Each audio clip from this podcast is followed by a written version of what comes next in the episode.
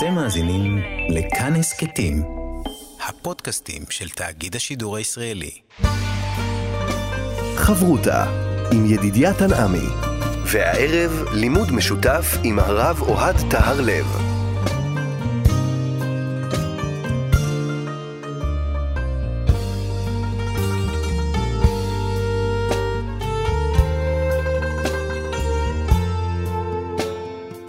שלום כאן מורשת חבות הלימוד משותף עם רבנים ואנשי חינוך בנושא תנ"ך, הלכה ואמונה. הפעם אנחנו לומדים אגדה יחד עם הרב אוהד תרלב, ראש מדרשת אות לידנבאום מרבני בית הלל, וכאן ליד המיקרופון ידידיה תנעמי, שלום לך הרב אוהד תרלב. שלום ידידיה, לך ולמאזינים. אנחנו רוצים uh, לעסוק ביחסים שבין uh, מלכות ומשפט ולראות uh, מדוגמה אולי קצת uh, רחוקה, אבל היא גם מלמדת ימינו. כן, תמיד מלכות ומשפט היו רלוונטיים, וכדרכן של אגדות חז"ל, אה, תמיד הם נוגעים בנקודות מאוד קיומיות בחברה ובנפש האדם, וגם האגדה שלנו, אגדה מיוחדת, לא עוסקת ביהודים, עוסקת במעצמות, בממלכות אחרות, אבל דווקא בגלל זה היא מאוד כנראה נוגעת בנו. כי לקחת אה, אגדה לסיפור אחר לגמרי, ואתה מתחבר אליו ומזדהה איתו, אה, זה בעצם החיבור הכי טוב עם עצמך, איזושהי ראי למה שקורה אצלך בבית, למה שקורה אצלנו בחברה. והסיפור שלנו עוסק באלכסנדר מוקדון, שהיה ראש... המלך מ... הגדול. המלך הגדול, ראש מעצמה, מסתובב בעולם, אה, פוגש מלכויות אחרות, לומד מהם, מנסה ללמוד מהם, ובאמת הסיפור שלנו הוא גם על זה. אנחנו בעבר כבר עסקנו בו בכמה וכמה דברים. הלך לערי החושך, הלך למדינת אפריקה, פגש את ארץ מדינת הנשים, ועוד כהנה וכהנה סיפורים, וגם הסיפור הזה. הסיפור שלנו נמצא בבראשית רבה פרשה ל"ג, אה, ונמצא במקומות נוספים כמו הירושלמי במסכת בבא מציע, שעוסקת בענייני יחלוקו, וכדומה, וגם עוסק אצלנו בענייני, אה, שם בפרשת נוח, אה, במקומות שבאמת נושקים עם אומות העולם. אז בואו נצלול לתוך ההגדה המופלאה הזאתי, הכל כך, לדעתי, רלוונטית לימינו. אז נצא לדרך עם אלכסנדר מוקדון, לאן? אנחנו נוסעים איתו, נוסעים איתו להרי החושך. כנראה מדינת אפריקה, למלכות קציה, זה שמה, מלכות קציה, נמצאת מעבר להרי החושך, עבר להרי החושך. למה זה אפריקה? כי אנשים שם כנראה אה, צבע עורם שונה, חשוך, אה, אף אחד לא מגיע, מה שנקרא עולם הילידים, והנה הוא מגיע לממלכות ורואה שיש חיים. וחיים... טובים. טובים, אידיאליים אפילו, אוטופיים, שם, אי שם, בחיי החושך. בוא ניסע, בוא נצא לדרך עם אלכסנדרוס מוקדון. אלכסנדרוס מוקדן עזה לגבי מלכה קציה. הלך אל מלכות קציה, אל מלך קציה, לאחורי ערי החושך. זאת אומרת, לא רק בערי החושך, אלא מאחורי ערי החושך. איך שהוא מגיע, שלח לי, שהוא מגיע, נפק לי, והוא תין גידומי דדב בגו דיסקוס דדב. יוצא אליו מלך קציה, שומע שאלכסנדר מוקדון מגיע, הוא לא מגיע לבד עם סוס, הוא מגיע עם... משלחת. משלחת ענקית, גדודי צבא, שהולכים איתו לכל מקום, והוא יוצא לקראתו עם קערת זהב שבתוכה יש כיכר לחם מזהב. בקיצור, הוא נותן לו. אומר לו אלכסנדר מוקדון אפילו נעלב קצת. אמר לי, לממונך אני צריך. אני הגדול, אני מה, חסר לי כסף שאתה מביא לי פה איזה קערת זהב? זה מה שחסר לי? זה מה שאין לי?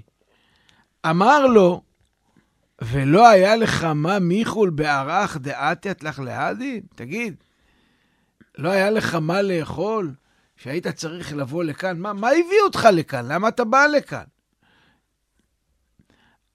אמר לי, לא עתית לא באתי, אלא באיה למידע האח אתון דנינים. אני באתי כדי ללמוד. מה ללמוד? איך אתם דנים. אני רוצה ללמוד איך הממלכות בעולם שופטים ודנים את בני עמם, ללמוד ממעשיהם. אוקיי, יטיב גבי, ישב אצלו. בסדר, בוא תשב, בוא תסתכל, בוא תתבונן. איך אנחנו דנים או איך אני דן. יום אחד, את אחד ברנש קבל על חברי. נכנס בן אדם לבית המשפט תובע? וקובל על חברו, מתלונן על חברו. חברו לא מתנהג בסדר. מה היה שם? אמר, הדין גברא, האיש הזה, זבן לי חדה קילקלתא, מכר לי חורבה אחת. ואשכיחית בגבה שימתה, ומצאתי בתוך החורבה אוצר. ההוא דזבין, אמר קלקלת זבינט, שימת לא זבינט. כן, ההוא שקנה, אמר קניתי חורבה. לא קניתי אוצר, האוצר הזה הוא לא שלי. וההוא דזבן, זה שמכר את החורבה, אמר קלקלתא ומה דבגבה זבינט, אני מכרתי חורבה, והתכוונתי למכור את כל מה שיש בתוכה. בתוכה. כן, אז זה המקרה. אוקיי, יושב, חושב השופט, או המלך שהיה שופט, לא ברור פה. אמר לאחד מניהו, איתלך בר דחר, אמר לאחד מהדנים, יש לך בן זכר? אמר לו אין, אמר לו כן. ואמר לאוכריני, איתלך ברתא נוקבה, יש לך בת נקבה? אמר לו אין, כן. אמר להון, זיל אסיב דן לדן, והווה ממונה לטרוויון.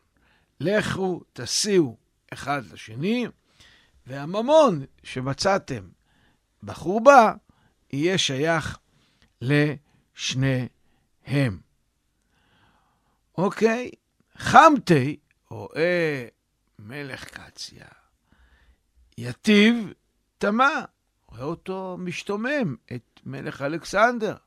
לכאורה הוא היה צריך להתפעל, להשתומם. אמר למה לא דין תב? תגיד, לא דנתי טוב?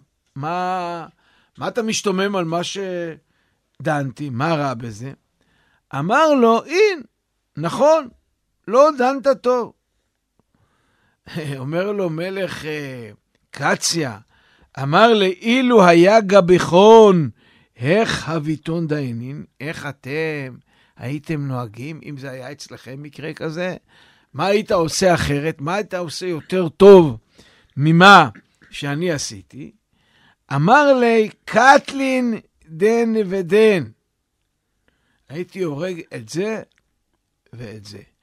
ומלכותא נסווה ממונה דטרוויון. המלכות הייתה לוקחת את הממון של שניהם. של שניהם.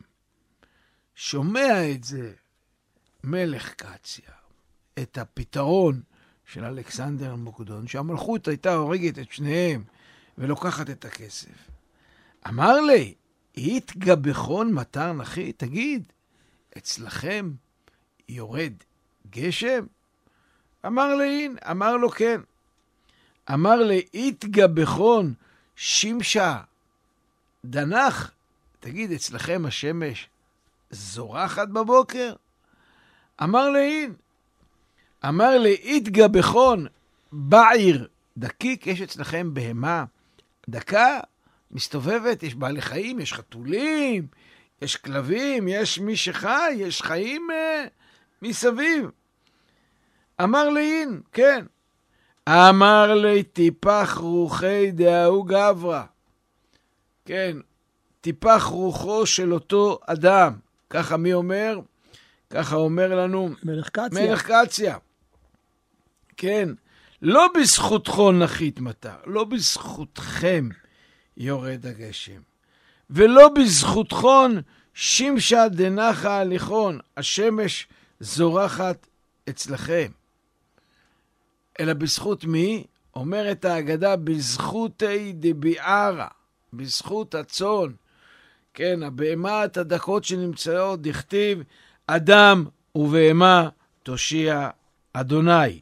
אדם, בזכות בהמה, תושיע השם.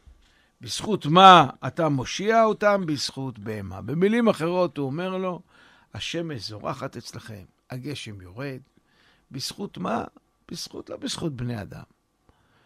כי אתם, אה, אם זה היה בזכות בני אדם, לא היה מגיע לכם. אלא בזכות מה? בזכות הבהמות. ומעניין שאלכסנדר מוקדון לא עונה לו. או, אלכסנדר מוקדון לא עונה לו, הוא עומד משתומם.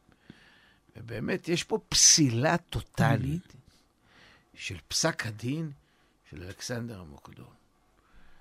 כן, וזה סיפור מדהים, כי באמת אלכסנדר מוקדון מתנהג בצורה מאוד uh, חריפה. כן, זה לכאורה לא נראה בכלל אה, משפט. אין פה משפט, כן, אני בעל הבית, אני אעשה ככה וככה, ונסגור את, ה, את העניין. ויש לנו כמה וכמה שאלות על האגדה הזאת.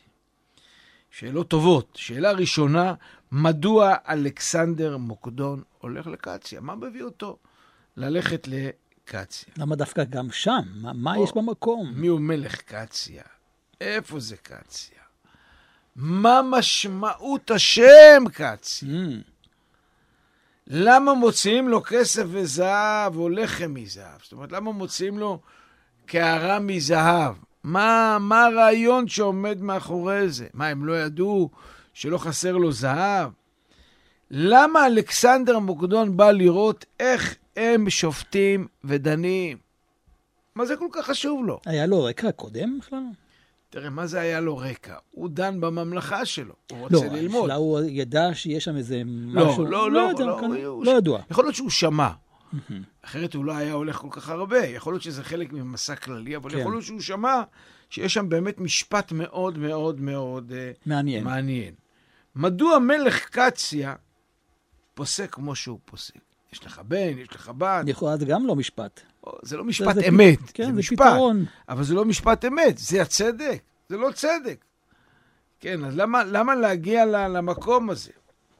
למה נראה לאלכסנדר מוקדון שהדין האמיתי זה להרוג את כולם ולקחת את הכסף למלכות? מדוע הדין שמלך קציה מציע הוא לא הדין האמיתי? למה הוא לא מקבל אותו? למה נראה לו משום מה שזה הדבר, זה הדבר האמיתי, ככה צריך למעשה אה, להכריח. מה פשר התמיהות של מלך קציה? מה, השם בזורחת אצלכם? יורד אצלכם גשם? כן, מה, מה זה מסמל כל הדברים הללו? או, מדוע הוא מקלל את אלכסנדר מוקדון? למה? מה המשמעות של חומרי האגדה? החורבה, הנישואין של הצאצאים, כן, בן ובת, לחם מזהב, קערה של זהב, וכמובן, האם יש משמעות שמדובר באוצר, או יותר נכון, מה מסמל אותו אוצר שיש במילה אה, אמת. חברותה עם ידידיה תנעמי חברותה כאן אה, במורשת, חברותה בהגדה, יחד עם הרב אוהד אה, טהרלב, אנחנו לומדים על הביקור של אלכסנדר מוקדון במלכות אה, קציה. הוא בא לבחון את המשפט, ולפי לפחות מה שקראנו, זה לא בדיוק נוהל של משפט. יש כאן טענות אולי, אבל בסופו של דבר הפתרון הוא לא חייב להיות בבית משפט, גם יכול להיות במקום אחר. נכון. יכול להיות שבסיפור שלנו, יש ויכוח אה, משפטי. כן. מהי שיטת המשפט הנכון והראוי? מלך קציה, בעצם בפתרון שהוא בא ואומר, אה, יש לך בן, יש לך בת, בואו נחתן את שניהם וניתן להם את האוצר, הוא מציג פה איזשהו גישור, איזשהו פתרון ביניים, כן? איך, מה, מה עושים בגישור? אוכלים את העוגה ומשאירים אותה שלמה. כן, אני אתן. כולם נהנים. כולם נהנים, אני אתן דוגמה מהחיים, כן. יש חתונה בערב, ופתאום יש קורונה, יש סגר. בעל האולם הזמין את כל האוכל. מצד שני, יש סגר, הבן אנשים לא באים. אז מה אומרים? אז הוא יבוא המגשר ויגיד, אוקיי, אתה מפסיד הרבה, הוא... או שתשלם בחצי, הוא יגיד, לא, יש לי הצעה. אה, יש לכם עוד חתונה, תתחייבו, את החתונה הבאה הבא אתם עושים פה. כן, ואז מגיעים פה באיזושהי צורה לאכול את העוגה ולהשאיר אותה שלמה. אז גם mm-hmm. פה לא יודעים שמי שייך האוצר, אה, בוא, מצאנו פתרון. אלכסנדר מוקדון מייצג את השיטה הקלאסית, שברגע שמחפשים את הצדק והאמת, שני בעלי הדין מתים. טוב, לא ממש מתים, mm-hmm. כן? המשפט גומר אותם. הם מתכתשים. מריחה, יש עדים, ההוצאות המשפטיות, שאנחנו מנסים לחשוב על איזשהו משפט ציבורי שקיים היום. כן, יש אומרים... עד שהוא נגמר. עד שהוא נגמר, שלושת אלפים עדים, זה שנים על גבי שנים. דמו של הנתבע נשפך פה. ולכן עדיף לא לחפש את האמת, לא לחפש את הצדק. בואו נמצא גישור ושלום על, ה, על ישראל. יש כאן נקודה מעניינת, שקוראים את המקרה, זה גם לא נראה משהו נורמלי. אדם שזוכה באוצר, הוא לא רוצה אותו. או, זה בכלל, יש פה דבר שעוד מעט נתייחס אליו. יש פה כאילו מצב הפוך לגמרי. כן. אבל, אבל אני רוצה להביא דוגמה טובה שמתכתבת עם הסיפור שלנו, אגדה שמופיעה על ננבה. גם mm. שם זה סיפור של עם אחר, ושם יש קנאות ממש על זכות הקניין, כולל תקנת השבים. כן, מעין איזשהו צדק... טוטאלי? טוטאלי לגמרי. מה כתוב שם בננבה? אומר האלקוט שמעוני ברמז תקנ"ה בספר יונה, שביום השלישי חזרו כל אנשי ננבה מדרכם הרעה. ומה הם עשו? איך הם חזרו? אפילו מציאה שאדם מצא בשדות ובכרמים, בשווקים וברחובות, שמצד הדין הוא היה פטור מלהחזיר אותה, החזירו לבעלים. אפילו לבנים של גזל, שבנו בפלטין של מלך, סתרו הפלטין והחזירו הלבנים לבעליהם, כן, יש מה שנקרא תקנת השבים. אם גנבת קורה ובנית, אתה לא צריך לפרק את כל הבית. רק להחזיר את העלות. רק להחזיר את הדמי, דמי לבנים, כן. דמי קורה. אז הנה הם פירקו את כל הבית, כן? אה, אפילו מכר אדם לחברו בית חורבה ומצא בו ממון, מה היה, כמו הסיפור של מלכות קציה, מה היה עושה הדיין? ביקש שטר של אותה חורבה, מי מכר לך את זה קודם? הוא מצא למדעי דורות שהחזיקו במקרקעין קודם, זאת אומרת, אני הולך מי היה. הרי של מי היה האוצר פה? אנחנו לא יודעים. בואו נחפש את כל הדורות שהיו קודם, ואז, אם הוא מצא איזשהו יורש... מחזיר לו. מחזיר לו בעצם את כל, את כל האופציה. זאת אומרת, יש לנו למעשה פה ב... עד עכשיו שלוש שיטות למשפט. שיטה ראשונה, גישור. מלך קציה. מלך קציה. אני יוצא מגבולות הדיון לאיזשהו פתרון שהוא בא מבחוץ. כן, הוא לא הפתרון הקיים mm-hmm. עכשיו. השיטה השנייה, השיטה של אלכסנדר מוקדון. כיוון שאין סיכוי שמישהו יצא מרוצה, בוא נפסוק לטובת הממסד, המערכת. אם אתה, אני אגיד שאתה צודק, זה ירגיש רע.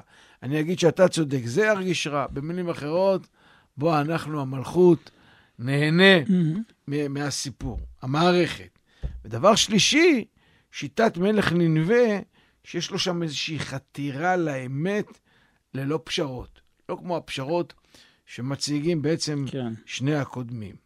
עכשיו, תשים לב, מלך קציה לא מציע את, האמת, את האמת, את הפתרון האידיאלי, אלא מה הפתרון הנכון לצדדים המסוכסכים.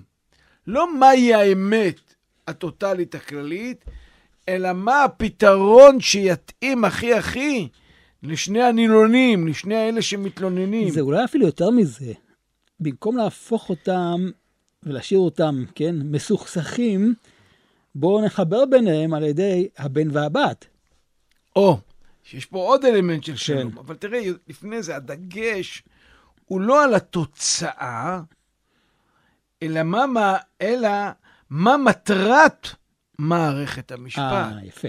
האם המטרה, האם היא מכוונת לטובת המתדיינים, היא רואה את האנשים, או לטובת המערכת. בית המשפט, בשביל מי הוא נמצא? בית המשפט נמצא בשביל האנשים, או בית המשפט ביד של השלטון, והשלטון יחליט את מי לשים, על מנת שיהיה פסיקה לטובת המלכות. זאת אומרת, הופכים קצת את בית המשפט למשהו אה, דיקטטורי, נגיד ככה. הופכים את בית המשפט למשהו דיקטטורי. בית המשפט הוא בידיים של השלטון. השלטון ידאג שבית המשפט יעשה את מה שהמערכת, הממסד, רוצה. במילים אחרות, מה עדיף? האם עדיף בירור האמת עד הסוף, או שיש לנו שיקולים חברתיים, והייתי אומר, או שיקולים מערכתיים. Mm. מה חשוב, התוצאה או התהליך המשפטי? שגם אם התוצאה לא הייתה לשביעות רצון אחד הצדדים, הוא יוצא עם תחושה טובה. כן, אבל מה שעושה המלכות היא גם הדרך נוראית, וגם התוצאה לא אמיתית. אה, אה, אתה יודע, הרב הופמן אה, כותב בשו"ת מלמד להועיל, בחלק ג' סימן נ"ז, שהסיפור של מלכות קציה, אין ספק שהחורבה כן. הייתה אחוזת אבותיו של המוכר מעולם. כן? אה, אחרת, איך הוא דן שאולי האוצר יהיה של החתן והכלה? אה, יכול להיות אה, שזה שייך ליורשים של המוכר, והוא היה צריך לחקור ולברר האם באמת הבעלים, אלה שמכרו, זה שייך להם, כן? לכן, לכן הוא אומר, זה ודאי שזה היה ברור, ולכן ברור שהאוצר היה של אבותיו, וכנראה שמה שהמלך אה, רצה להגיד, אה, יחלוקו, לחלק את זה כאילו, אז המלך של קציה, אה, כי, כי כנראה גם המוכר, הוא התכוון למכור את כל מה שיש שם, ואם כן, הוא מכר גם את האוצר. זאת אומרת, הפתרון של יחלוק הוא, זה לא פתרון... אמת. מה, אלא הוא פתרון אמיתי, בדיוק. אין מה לעשות פה. זה תמיד שייך לך. אתה התכוונת למכור. ההוא לא התכוון לקנות, תחלק את זה לשניים. זאת אומרת, אפשר להגיע ליחלוק הוא לא רק בשביל שיקולים חברתיים, אלא כי זה באמת השיקול האמיתי. זה מאוד מעניין, כי אם אני עכשיו מנסה ללמוד אלינו, אל היהדות, מתוך מצד אחד הדרך של אה, מלך קציה והדרך של אה, אלכסנדר מוקדון. ההגדה נותנת פה קצת איזה רמז? תראה, אני לא יודע, אני חושב ששני הדרכים הן uh, טובות, יהודיות. מה זאת אומרת? הרי אין פה, זה לא בית דין יהודי, אבל בכל אופן, הגמרא במסכת סנהדרין דנה מה עדיף. האם לדיין עדיף להגיע למשפט אמת, ואם שני אנשים באים mm-hmm. ורבים על קרקע, או להגיע לפשרה. והגמרא מעדיפה פשרה, כן, בוצע. אה, למה? כי גם אם מישהו פה כנראה לא יקבל את החלק שלו, או מישהו פה יקבל חלק שהוא לא שלו, יש שלום. יש שלום. וזה עניין של, בקונפליקט בין אמת לשלום, עדיף לי שלום. אבל אם אני יכול להגיע גם לאמת וגם לשלום, אז למה לא? זאת אומרת, מה שאומר הרב הופמן, בעצם יכול להיות שהאמירה יחלוקו היא אמירה של האמת וגם של השלום, כי באמת שניהם נכונים. אבל מה שעושה אלכסנדר מוקדון, הוא למעשה... לוקח את הכוח לידיים שלו. לוקח את הכוח והוא הורג את בעלי הדין. הוא לא רק לוקח את הממון. מילא הוא לא היה הורג את... ב... לוקח את הממון ולא לוקח את בעלי הדין, והיה אומר, טוב, יהיה מונח עד שיבוא אליהו, במילים אחרות, מונח באוצר. כן, אבל הוא לא עושה את זה. הוא הורג את זה, הוא הורג את זה, אומר, ולוקח את אל הכסף. תעשו לי בעיות פה. אני רוצה כן, להנהיג את המלכות אני שלי. רוצה שקט, שלווה. אם אתם רבים, הכסף בא אליי.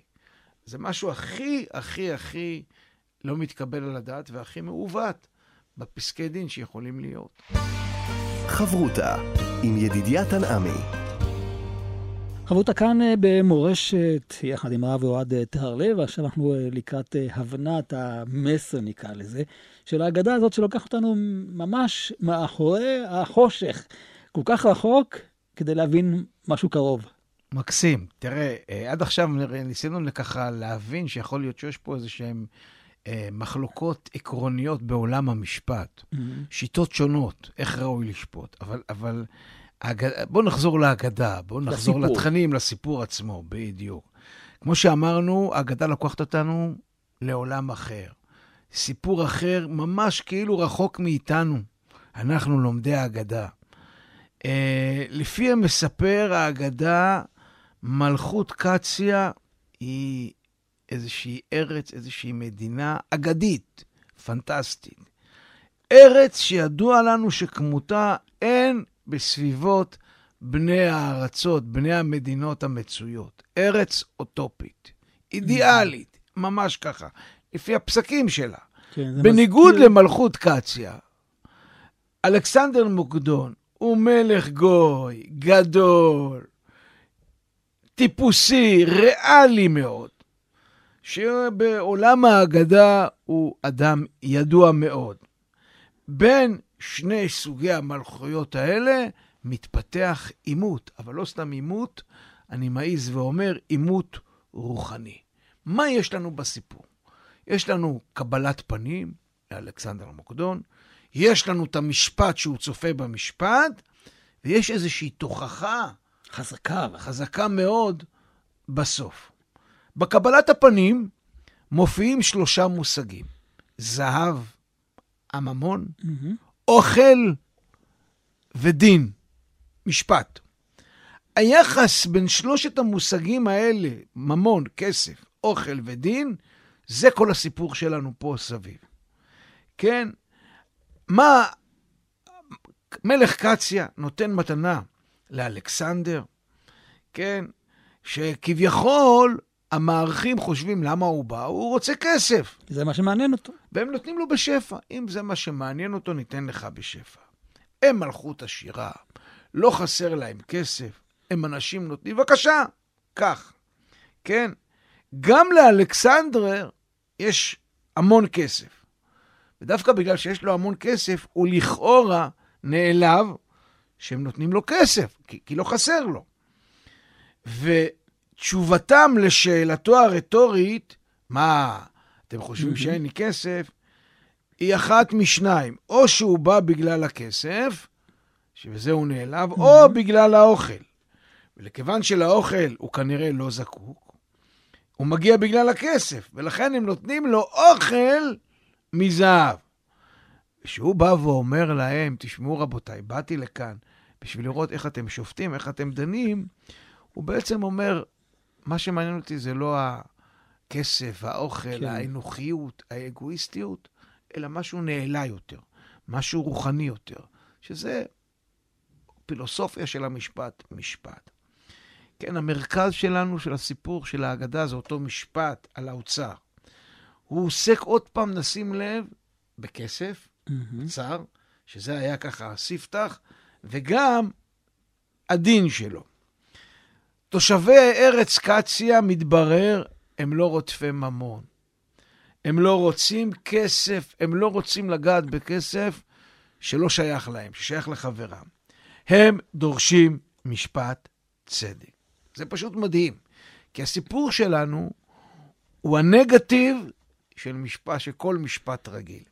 למה? כי בדרך כלל במשפט קלאסי, שני הצדדים אוהבים כסף, שניהם רודפים אחריו, ושניהם מקווים להשיג את הכסף בעזרת בית משפט. בית משפט יהיה סעד, מגיע לי הכסף.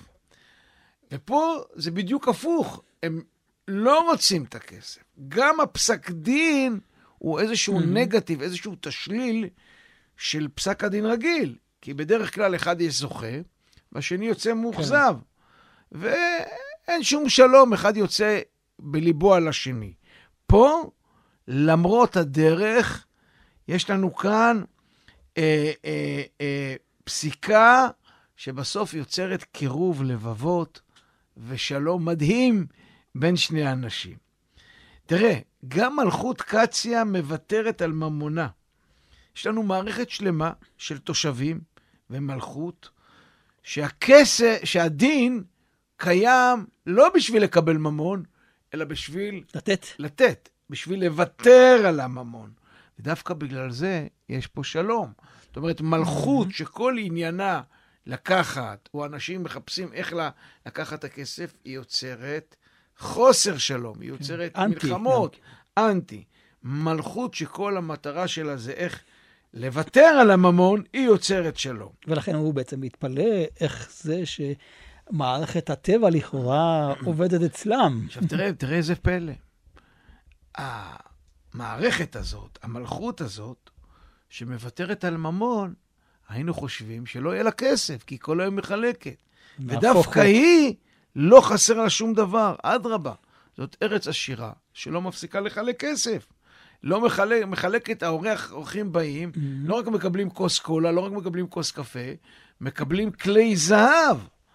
בחורבות שלה יש אוצרות של כסף, והילדים שלהם, כל אחד שמתחתן, מקבל הרבה כסף לקנות דירה. זאת אומרת, באופן פרדוקסלי, זו מדינה שהיא מאוד עשירה.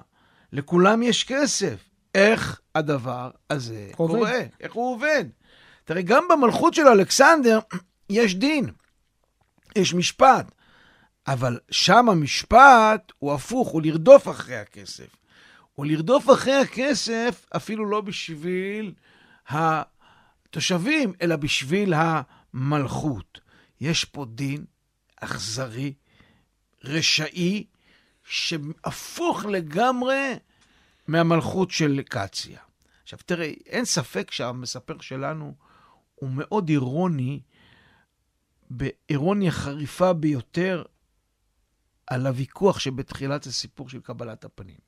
למה?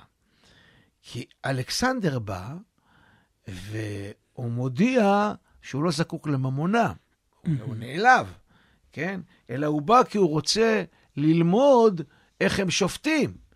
כי הוא שמע ששם שופטים מאוד יפה. ובשבילו יש תובנה, כי כנראה הוא בא, שהמשפט קיים בשביל מה? בשביל להרוויח עוד כסף, כן? ו- והוא בטוח למה המלכות קצי עשירה? כי הם עושים משפטים שמייצרים להם הרבה כסף, כי הרי רק בגלל זה הוא בא ללמוד. ולכן המילים בהתחלה, וכי לממונכם אני צריך, אה. רציתי רק לדעת איך אתם דנים, זה כיסוי. כיסוי לשקר, לשקר שלו על הרדיפת ממון. וכי לממונכם אני צריך? התשובה היא כן. אני בא ללמוד מכם איך אני יכול להשיג עוד כסף. ואז מגיע החלק השלישי. התוכחה. התוכחה. הוא מביא לנו פתרון לשאלה, באמת, למה מלכות קציה כל כך כל כך עשירה? למה? כי אין לה רודפי ממון מעבר לדין ולממון שהם מעשה האדם. זאת אומרת, למה אה, אה, יש גשם שיורד ושמש שזורחת, שמעניקים לאדם את רווחתו? אה, בגלל משפט צדק, בגלל משפט אמיתי, בגלל קירוב לבבות, בגלל השלום, בגלל מעשיהם הטובים של בני אדם. זאת אומרת, השפע והטבע מתנהל בגלל מעשיהם הטובים של בני אדם, ובגלל מעשיהם הטובים של בני אדם, ככה הדין הוא דין. אה, אה, זה, זה, זה היבול השדה הוא מדהים. ארץ מתמלאת זהב, יש בה כל טוב, כי זה שיקוף של המעשים הטובים. אך הפלא הגדול זה לא במלכות קציה. איך אצל אלכסנדר, שהם כל כך רעים ואכזריים, יורד גשם. כן, אה, אה, אה, שהוא אומר לו בהתחלה, וכי לא היה לך מה לאכול בארצך, עוד פעם, זה משפט מאוד חריף, כי הוא, בסוף הוא אומר לנו, רגע, בעצם, איך יש לכם אוכל? בעצם לא היה החיות. צריך לכם מה וואו. לאכול. כי, כי, כי, כי אתם מתנהגים בצורה אכזרית, מי שמתנהג בצורה אכזרית, צורה חייתית אפילו. חי... או, חייתית, אז לא מגיע לו. אז התשובה שהוא עונה, טיפח רוחו של אותו אדם, הוא מתכוון המנהיג שלהם, כנראה יש לכם אוכל לא בזכות הבני אדם, בזכות בעלי החיים. זאת אומרת, הוא נותן תשובה תיאולוגית, פילוסופית, דתית אפילו, למעשה, למה, ש, למה שקורה שם. זאת אומרת, אה, אה, המ- המ- המספר בעצם יודע שלא חסר להם כלום. באופן אמיתי, אתה רואה שהעולם מתנהל, ויש להם, והכל בסדר, אבל הכל בסדר שם לא בגלל הבני אדם, אלא בגלל בעלי החיים. זאת אומרת, במילים אחרות, השלטון הרבה פעמים הוא מאוד דורסני. הוא מנסה שיטות שפיטה כאלה ואחרות, ו- וצריך, יש פה מסר מאוד מאוד חזק. הדין, המשפט וראי החברה. האם השלטון דואג לעצמו או לאנשי המדינה? אם השלטון רואה את רווחת הפרט, כן? אם הוא רואה את האדם, אם יש לו חמלה, אם הוא לא, המטרה היא לא מה לשלוט, להחזיק את הכסף, יהיה משפט שלום, ואנשים יחיו טוב והכול יהיה. אם לא, כנראה שלא יהיה משפט נכון, וכנראה שגם לא יהיה כל כך טוב בחברה. במילים אחרות, אלכסנדר מוקדון מייצג את החברה העכשווית, התחרותית, שכל אחד שואף ודואג רק לעצמו. כן, רק לעצמו, אבל לא רק כל אחד, גם המלכות שהייתה אמורה לדאוג לכלל, דואגת רק לעצמה. קצת הייתי אומר קומוניזם. מה שמעניין אותה זה הקופה שלה. מול חברה של מלך קציה, ששמה את האני בצד, וכל אחד רואה את השני, וגם השלטון, הריבון, הממסד, לא עסוק בעצמו, אלא עסוק באנשים, אכפת לו מהאנשים שלו, כן? ואם תרצה, החברה של מלך קציה מבטאת איזושהי הרמוניה, שרואה את השני, את הטבע, אחד משלים את השני, כן. אחד ראי של השני. ואם תרצה, אולי זאת הסיבה שקוראים לו מלך קציה, מלכות קציה. קציה זה מלשון קץ הימים. אה, התקופה האידיאלית, מציאות של העתיד לבוא, הרמוניה, אהבה, אה, אידיאליות. אני חייב להעיר הערה אחת, ששניהם חשבו מחוץ לקופסה. בוא, בוא לא נגיד זה יצירתי וזה לא יצירתי. גם מלך אלכסנדרוס חשב מחוץ לקופסה. אחד חשב מחוץ לקופסה בעין טובה, והשני חשב מחוץ לקופסה חשיבה של עין רעה, חשיבה הרסנית, ואחד זה חשיבה חיובית. במילים אחרות, אני חושב, מערכת האיזונים ומערכת היחסים בין המלכות, בין השלטון, בין הממסד לבין מערכת המשפט, תלויה בשאלה איזה מערכת משפט יש לנו, למה השופטים פוסקים ככה, לא השאלה מי הריבון. צריכים לזכור, כי להגיד את השאלה מי מושל, מי הריבון, זה משפט שאומר, אני בא בשביל הכוח שלי. לא, אתה צריך לזכור שאתה בא בשביל הנתינים, בשביל האנשים. וגם מערכת משפט קיימת בשביל האנשים, בשביל רווחת הפרט. ואם זאת תהיה הגישה, לא רק לראות מה אני יכול להשיג בשבילי, אלא מה אני יכול לתת לשני, תהיה לנו חברה של צדק, של שלום, וגם מציאות של אחרית הימים של שלום וצדק ומציאות אוטופית, וכנראה גם יש שפע רב. יישר כוח גדול. תודה רבה לך, הרב אוהד תערב, ראש מדרשת אות לידנבאום, רבני בית הלל, וכאן אנחנו נפרדים. תודה רבה. כאן ידידיה תנעמי. אנחנו ניפגש בחברותה הבאה. אתם יכולים להאזין לתוכנית הזאת באתר כאן מורשת ובכל יישומי ההסכתים. אתם מאזינים לכאן הסכתים, הפודקאסטים של תאגיד השידור הישראלי.